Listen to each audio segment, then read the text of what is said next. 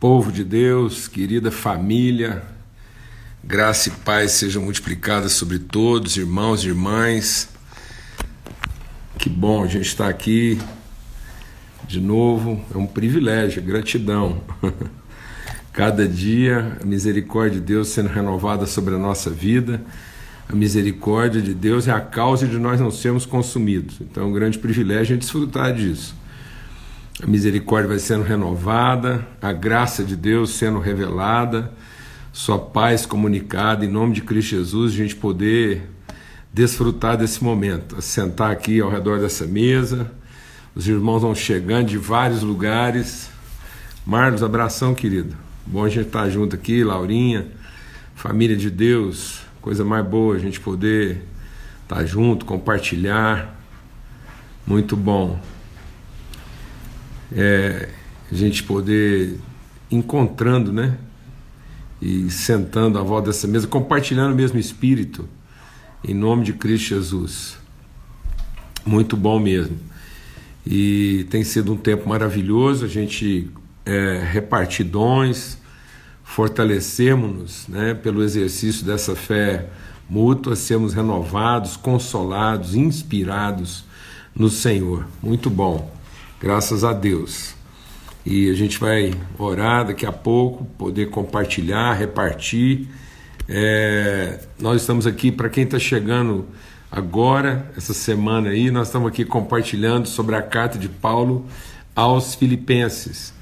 Em nome de Cristo Jesus, carta de Paulo aos Filipenses, nós estamos aqui bem no começo ainda, capítulo 1, e meditando sobre isso. É, é, diferentemente das outras semanas, é bem provável que a nossa, com certeza, né, a nossa reflexão deve avançar dessa semana e a gente vai avançar para mais algumas semanas, sempre de segunda a sexta, às 18 horas, nesse horário aí da viração do dia. Osmani, acabei de falar com Osmani lá de Natal, que alegria, Osmani, poder te rever, sua casa, sua família, matar um pouco da saudade, amém? Em nome de Cristo Jesus. E nós vamos estar meditando sobre toda a carta de Paulo aos Filipenses.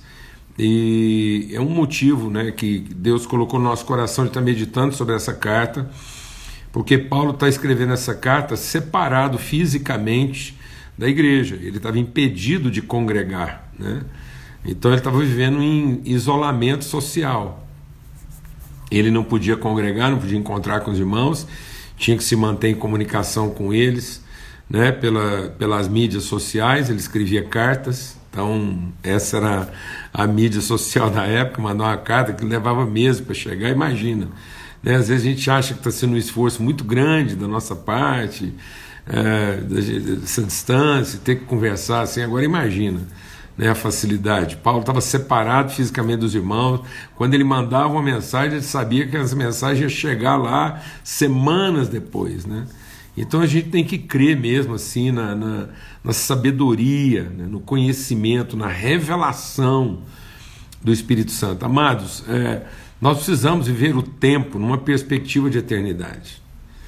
E não viver o tempo numa expectativa de eternidade. Às vezes a gente está vivendo o tempo como se o tempo fosse é, o absoluto e a gente agora está numa expectativa de um dia eternidade.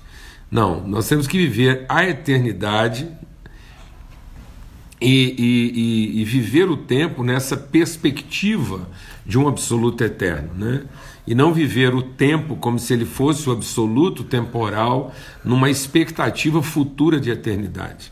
Então, não há eternidade futura.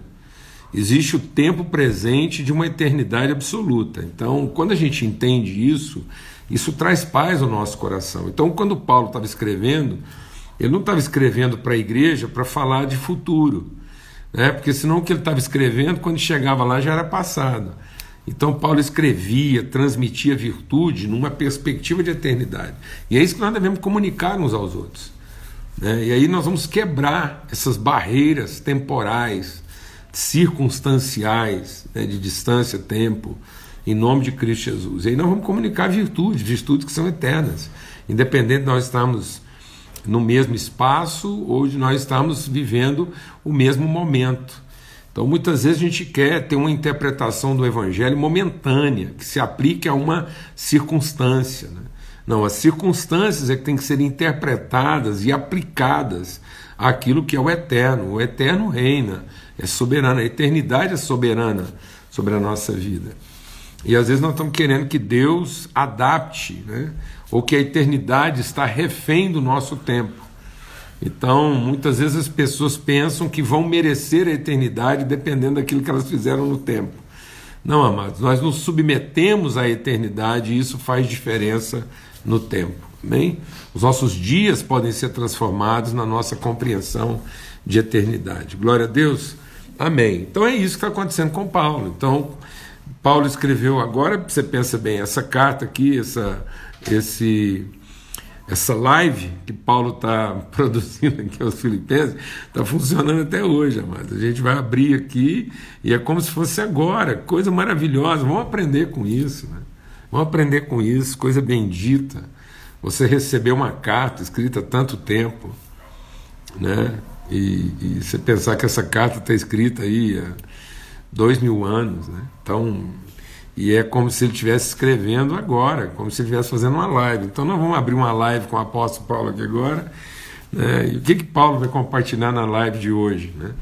E estando em isolamento social. É isso que a gente precisa entender. Eu não estou aqui é, usando de uma metáfora, é exatamente o que está acontecendo. É assim que a gente compartilha o mesmo Espírito, é assim que a gente vive essa unidade do Espírito e vai sendo edificado mutuamente. Isso liberta a nossa vida, tá bom, amado? Isso, isso traz maturidade, isso traz propriedade, isso traz autoridade para os enfrentamentos, como nós vamos ver aqui agora. Glória a Deus. Então vamos ter uma palavra de oração. Pai, muito obrigado pelo teu amor, obrigado pela tua bondade, a tua misericórdia renovada, obrigado pelo teu espírito presente. E é assim que nós estamos conectados um ao outro e contigo, pelo teu espírito. Por isso a tua palavra diz que nós devemos te adorar em espírito e em verdade. Não é o rito, não é a liturgia de um determinado horário, num determinado dia, mas é a forma como o teu espírito é vivo, é vida, a tua palavra é viva, é espírito e vida. E ela é viva e eficaz. É nesse espírito que nós queremos olhar para a tua palavra e sermos edificados, Pai. A mesma palavra que estava consolando o coração de Paulo, que ele queria comunicar aos irmãos, nessa profunda consciência de propósito eterno, de desígnio eterno. No nome de Cristo Jesus, o Senhor. Amém, graças a Deus. Então a gente leu aqui, está lendo o capítulo primeiro, eu recomendo você que você também vai lendo isso aí, e a gente está entendendo esse contexto aqui, né, de, da vida de Paulo, como é que ele está superando. Então essa carta é uma carta terapêutica, né? é uma carta de, de saúde emocional e espiritual. Não que as outras não sejam, mas é o contexto, né? aquilo que Paulo está querendo ensinar. É, é, dentro desse contexto, dentro dessa realidade. Então isso é muito, muito objetivo, muito prático para nós aqui. É uma realidade muito semelhante, muito própria, muito adequada e vamos ver o que, que ele diz. E ele, ele já começa dizendo, né? Eu estou certo, eu estou seguro, eu tenho uma convicção de que nós estamos vivendo é, essa conexão dinâmica, né? essa conexão, esse fluxo entre princípio e fim. Como é que. Vou falar uma coisa aqui que pode soar assim, às vezes um pouco filosófica, meio romântica, mas é, é uma figura linda, é uma figura mesmo assim inspiradora. Como é, é o movimento da eternidade. Então o tempo é a forma como a eternidade se movimenta do princípio ao seu fim. E, e, não é tudo a mesma coisa, é. Só que é uma expressão semente e uma expressão fruto. Né? Então são a mesma coisa, mas são expressões distintas de um processo revelando toda a sua plenitude. Então não é um resultado acabado, não é uma coisa, é, oh Deus, não é uma coisa feita, é uma coisa gerada. Amados, é, vamos entender isso, sim, vamos entender a nossa vida é, como uma expressão da forma como Deus se movimenta. Você já parou para prestar atenção no fato de que todo o resto da criação, todo o resto da criação foi haja haja isso, haja aquilo. Aí, pá, aconteceu. Haja, haja. Mas não. Quando Deus fala do homem que vai ser a perfeita imagem de quem Ele é, Ele faz, façamos. É um presente contínuo, é um movimento, é um fluxo, é uma coreografia, é a dança de Deus, é o ritmo, é o pulso, é a forma como o Espírito de Deus pulsando vai gerando numa coreografia bendita as revelações, os tons, as formas pelas quais Deus pode se revelar. Isso é a nossa vida, amado. É a nossa vida. Por isso a gente às vezes a gente quer às vezes cristalizar o tempo, a gente quer entender tudo num determinado momento, numa determinada hora, em vez de viver o processo, em vez de entrar no movimento com Deus, em vez de seguir esse rio, ser levado pelo vento. Por isso que Jesus falou: nascer do Espírito é ser levado por esse vento e não ter o controle né, de onde vem para onde vai, mas é ouvir a sua voz, é a sensibilidade, é ser guiado, é ter o entendimento transformado. Amém? Em nome de Cristo Jesus. É o façamos, é um presente continuado, é o movimento da eternidade. Às vezes a gente pensa a eternidade como uma coisa estática, né? é, é só uma coisa que dura muito. Não. Eternidade não é uma coisa que dura muito. Eternidade é a vida que se move para sempre. É, é, ela está sempre em movimento. A vida sempre em movimento. E, e esse movimento da vida, né? a vida se movimentando à medida em que ela se dá, ela se doa, isso, isso vai revelando aspectos distintos da natureza e das virtudes de Deus, sem nenhuma, sem nenhuma pretensão de cristalizar isso, de querer ter o controle no sentido de, de trazer isso numa numa forma cristalizada. Quando finalmente Jesus se torna a imagem visível do Deus invisível, é um sopro.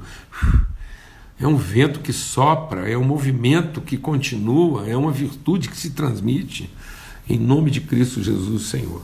Amém? Graças a Deus. Então, por isso que ele diz: eu tenho certeza que o Alfa e o Ômega são a mesma expressão de eternidade, que é um movimento entre eles. Nós estamos aqui, nós somos é, a, a forma como esse movimento de Deus revela, manifesta, transmite, materializa, evidencia de maneira tangível, de maneira palpável, de maneira mensurável as suas virtudes. Glória a Deus. Então é uma segurança. É, não tente, não, não se permita ser afetado pela circunstância, mas observe suas circunstâncias como, como quem tem conhecimento da eternidade. Eu estou seguro, eu, eu, eu tenho certeza. Eu tenho certeza de quê? Eu tenho certeza de princípio e fim. Eu tenho certeza de alfa e de ômega. Como é que Jesus curou o medo do apóstolo João quando ele viu ele viu um poder e ele e, e, o que assustou João não foi ver o poder de Deus, foi ver sua fraqueza. E ele diz: Meu Deus, então o que, que eu vou fazer? O que, que eu tenho que fazer? Como, o que, que vai ser de mim para chegar nessa plenitude? E Jesus o acalma e diz: Não tenha medo. Eu sou o seu próprio movimento, eu sou o seu princípio e seu fim, eu sou onde você começa e onde você termina. Então, segue o vento, seja levado por esse mover do Espírito. Isso trouxe paz.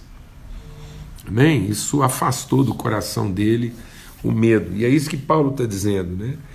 E, e, aí, quando a gente entende isso, a gente vai aprofundando. Aí você não quer outra coisa a não ser conhecer e, e se aprofundar em conhecer. Então a salvação não está em, em convencer. Aleluia. Salvação não é convencer Deus da gravidade do nosso problema para que Deus faça alguma coisa no sentido de resolvê-lo. Então, salvação não é você ser convincente nos seus argumentos, na defesa das suas posições. Não. É um tal conhecimento é, é, que você se aprofunda nisso, que você se torna cada vez mais é, é fortalecido nesse entendimento. E aí a, a, a, revelação de eternidade faz com que você esteja firmado sobre uma rocha, inabalável. Haja o que houver haja o que houver. Então você conhece e continua conhecendo, e isso é, é um, vai te dando mais, vai nos dando mais sensibilidade, mais percepção. E por que vai dando mais liberdade, mais percepção, mais entendimento? Porque a gente se liberta do medo. Então as barreiras, nossos pressupostos, né, a nossa a forma como a gente se agarra a certas ignorâncias. E aí você vai ter mais sensibilidade, aprende mais, é melhor. Então a gente não só aprende melhor, como aprende o que é melhor. Sensibilidade é você aprender melhor conhecimento e discernir o que é melhor. E aí a gente viu lá esse processo, né? Da vida poder tocar você e não te corromper. A gente já falou isso aqui numa, numa das lives nossas aqui, mas eu acho que sempre vale a pena a gente repetir isso, entender isso melhor, né? que é a questão do, do ouro. Por que, que o ouro é precioso?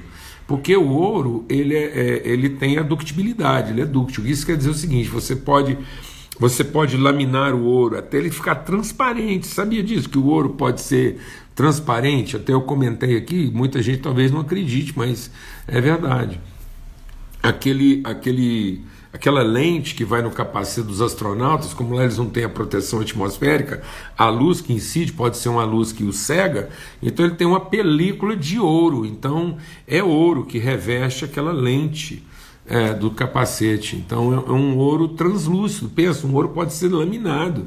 O ouro pode ser filetado até, até alcançar uma dimensão cinco vezes menor do que um fio de cabelo e não se romper, manter suas características. Então o ouro é símbolo de pureza por quê? Porque ele sofre o impacto, ele sofre a abrasão, ele sofre o calor, mas ele não muda as suas características. Esse é o conhecimento, é isso, por isso que essa ideia, né? o ouro talvez seja a coisa mais próxima que a gente tem da natureza que arremete para o eterno. Ou seja, já era, ele é e vai continuar sendo. Por isso que ele se tornou uma referência de valor. Né? Nenhum outro mineral, nenhum outro metal, nenhuma outra substância tem, às vezes, para nós essa característica de incorruptibilidade, aquilo que não muda. Pelo contrário, quanto mais ele sofre as agressões, mais puro ele vai se tornando, mais evidentes ficam as suas virtudes. Amém? E é isso que a gente falou. Então, quando você tem essa libertação, você discerne o que é melhor, você passa a ser instrumento de justiça e não de juízo. E ontem a gente compartilhou sobre isso, né?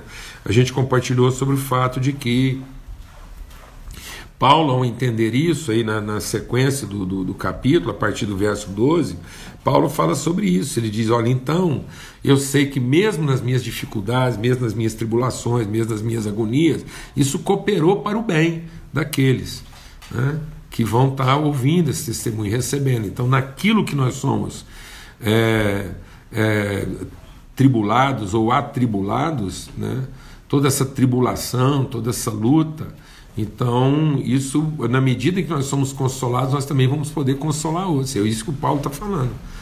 Amém? E nós queremos entender isso. Então, é, é, a gente não se ressente, a gente sente, mas não se ressente. Então, Deus nos dá sensibilidade, você sofre angústia, você está ali dentro do problema, dentro da situação. Paulo está dentro da situação.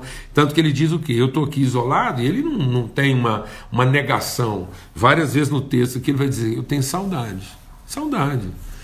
Mas não é uma saudade melancólica, né? não é uma saudade que arremete para um passado, não é uma saudade que fala de sentimento de perda. Não, pelo contrário, é uma saudade que arremete para a esperança, que arremete para o amor, que arremete para a entrega. Então, às vezes, a gente tem uma saudade melancólica como quem está perdendo, né? e não a saudade carregada de esperança como quem quer continuar entregando, como quem quer continuar ofertando. E é isso que Paulo está dizendo. Por quê? Porque ele tem essa consciência. Então ele é sensível, ele se angustia, ele vive a vida na sua intensidade. E às vezes a gente está querendo um evangelho que não nos, nos coloca nessa profundidade. E aí as pessoas não sabem chorar a hora que é hora de chorar, por isso elas não sabem rir na hora que é hora de rir. Amém? Então ele, ele de verdade, ele é intenso, ele é profundo, é um conhecimento em todos os seus aspectos. E aí Paulo vai falando sobre isso. A gente trabalhou bastante essa questão. E aí ele está tão bem resolvido nessa questão de que a vida dele, aquilo que ele entrega, pode ser recebido de qualquer forma, que ele também não pretende o controle disso. Então ele fala, da mesma forma que eu sei que alguns pegam essa mensagem e usam isso para o bem, eu também entendo que às vezes aquilo que eu estou ofertando, o que eu estou fazendo, o que Deus está operando na minha vida, outros vão usar de, de outra maneira, usar para o mal. Mas isso não destrói. Deixa Deus ministrar o nosso coração. Às vezes, quando a gente tem é, quer ter muito controle daquilo que a gente está entregando, ou a gente tem medo de entregar alguma coisa e a pessoa usar aquilo mal, aí a gente às vezes não percebe, mas a gente não está é, é, acreditando na capacidade do outro de fazer maldade. A gente, na verdade, está deixando transparecer a fragilidade daquilo que a gente está entregando. E Paulo diz: não, Cristo é Cristo é Cristo. A verdade é a verdade. Eu estou entregando isso, isso está entregue, está feito e não interessa. Né? Aquilo que está. A forma como a pessoa está usando ou falando no nome de Cristo não vai adulterar quem Cristo é vai tornar a pessoa ainda mais responsável por aquilo que ela está fazendo. Então, o nosso papel não é ficar julgando o que, que um está fazendo, se ele está fazendo aquilo de maneira interesseira, se ele está fazendo por vaidade, cobiça, se ele está querendo enganar alguém e, e se valendo da verdade para enganar as pessoas. Ele vai prestar contas disso à verdade. Ele não vai prestar contas disso a nós, ele vai prestar contas disso à verdade. E agora a gente quer continuar.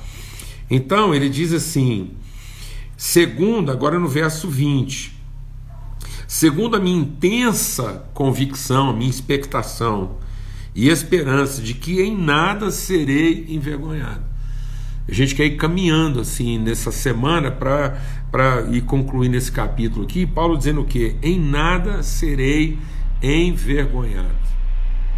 Amados, é, isso é muito forte você viver a vida nessa dimensão, de saber que em nada, não é em alguma coisa, é em todas as coisas, haja o que houver, qualquer que seja a circunstância.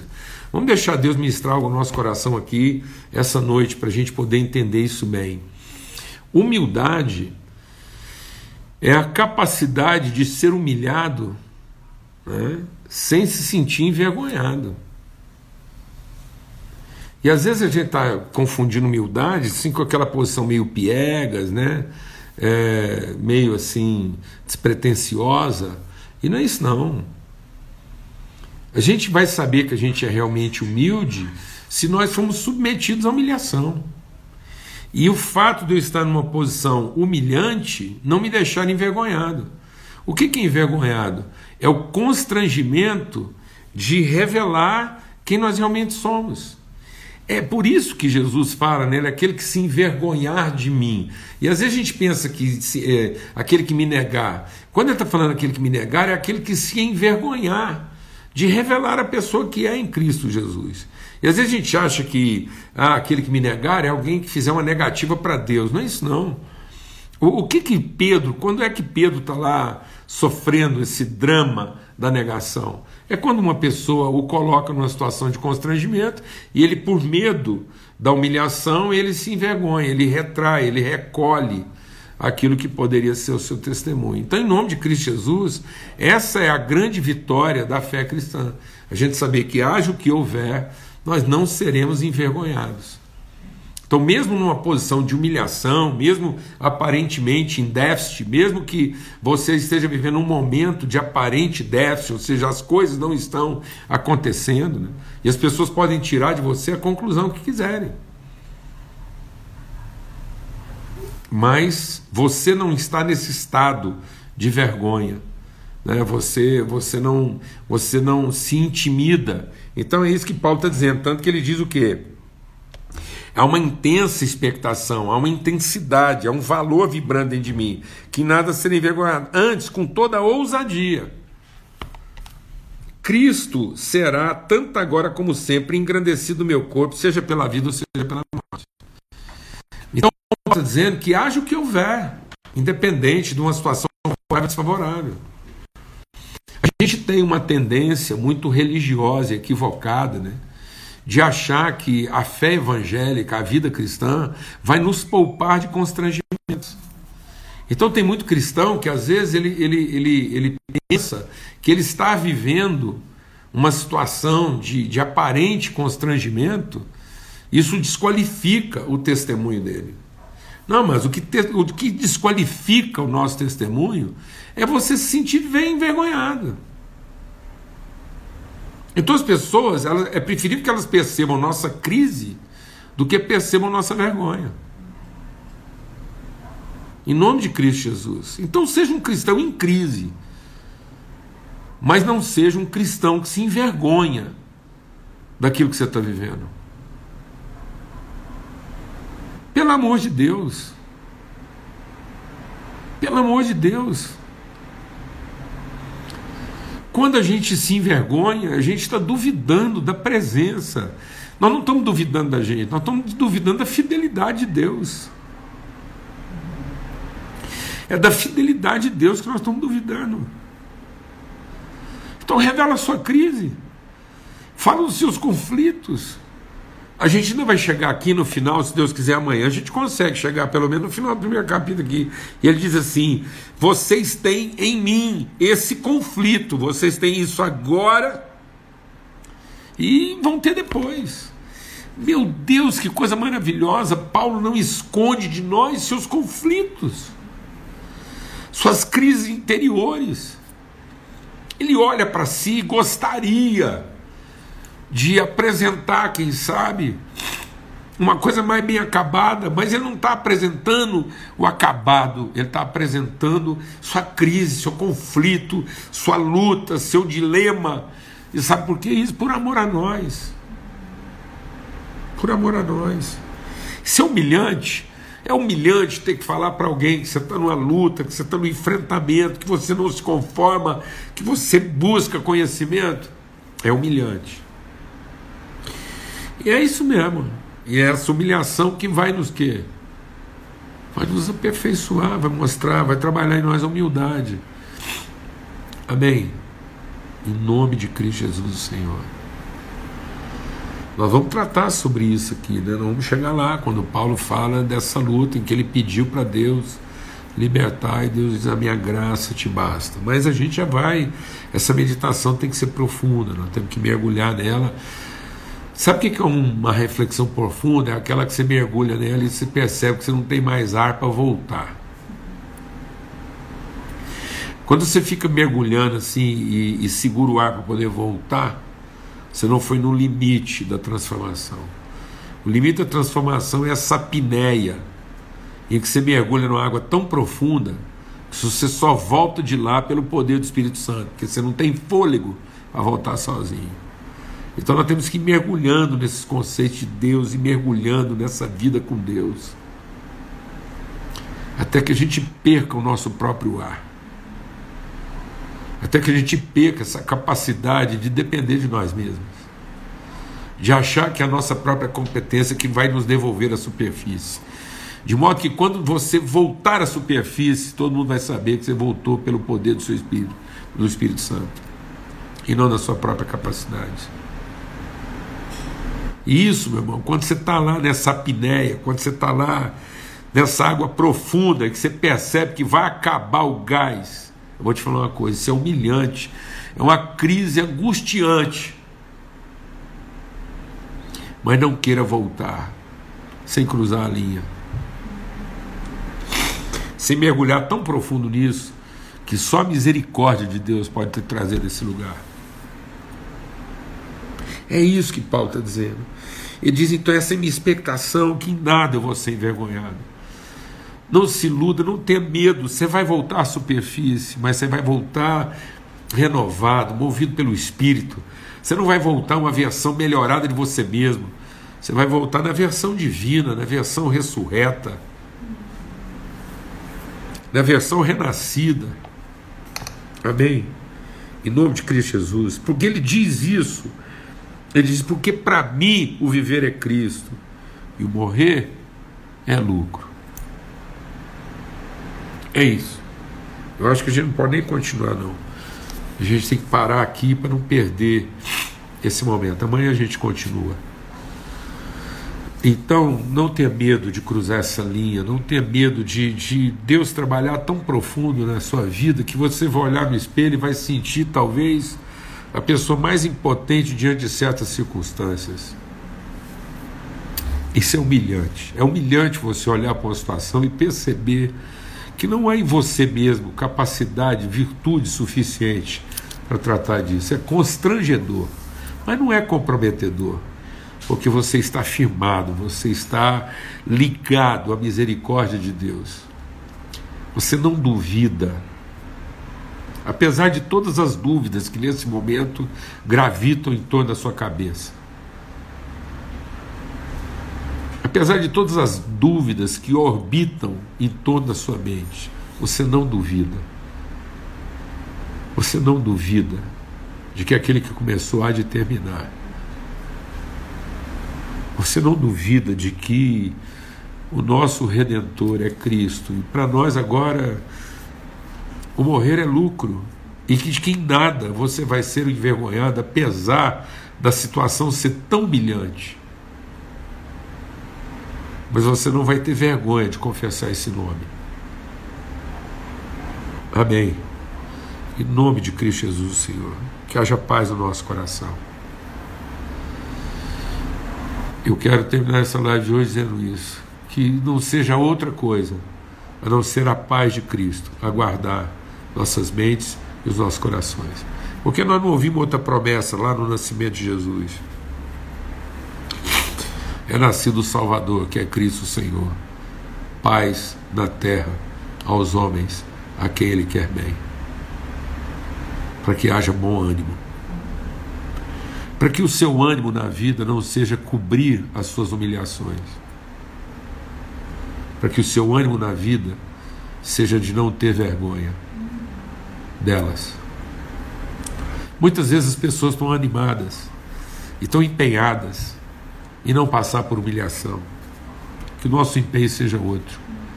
É ter a certeza de que involuntariamente nós vamos passar por humilhações. Mas o nosso compromisso, o nosso ânimo está em não ter vergonha de declarar que nós somos filhos de Deus e a misericórdia dele é e continuará sendo a causa de não sermos consumidos. O nosso viver é Cristo. E seguimos mergulhando nessas águas. Amém? Ainda que aparentemente nos falte o fôlego. Aleluia. Voltamos à superfície pelo poder do Espírito Santo de Deus. Glória a Deus. Sempre. Aleluia. Vamos ter uma palavra de oração e agradecer a Deus por esse momento. Bênção, muito bom, Pai, muito obrigado, obrigado pelo teu amor, obrigado pela tua graça, tua misericórdia. Para nós, o viver é Cristo. O viver é Cristo. E nós estamos seguros de que em nada seremos envergonhados. Apesar de todo constrangimento, de toda humilhação, de todo sentimento de fraqueza, de impotência, mas nós não seremos envergonhados. Em nome de Cristo Jesus, o Senhor, nós nos agarramos a essa palavra, bendizemos ao teu nome e somos renovados, porque nós estamos certos, certíssimos, nós estamos seguros. Ó oh Deus, que esse, essa consciência de eternidade possa se estabelecer soberana sobre o nosso tempo, que a gente não viva o tempo na expectativa de eternidade, mas que a gente enfrente o tempo na perspectiva da eternidade no nome de Cristo Jesus, o Senhor. Amém, amém. Que o amor de Deus, o Pai, a graça bendita do seu Filho Cristo Jesus, suficiente, a comunhão, a unidade, a consolação do Espírito Santo de Deus seja sobre todos, hoje e sempre, em todo lugar. Seguimos aqui até amanhã, se Deus quiser, às 18 horas e no domingo, em nome de Jesus, às 8 da manhã, bem cedinho, começando bem a semana com os nossos princípios e valores às 8 horas, tá ok? E amanhã, se Deus quiser, numa próxima é, viração do dia, aí a gente se assenta junto nessa mesa. Forte abraço a todos.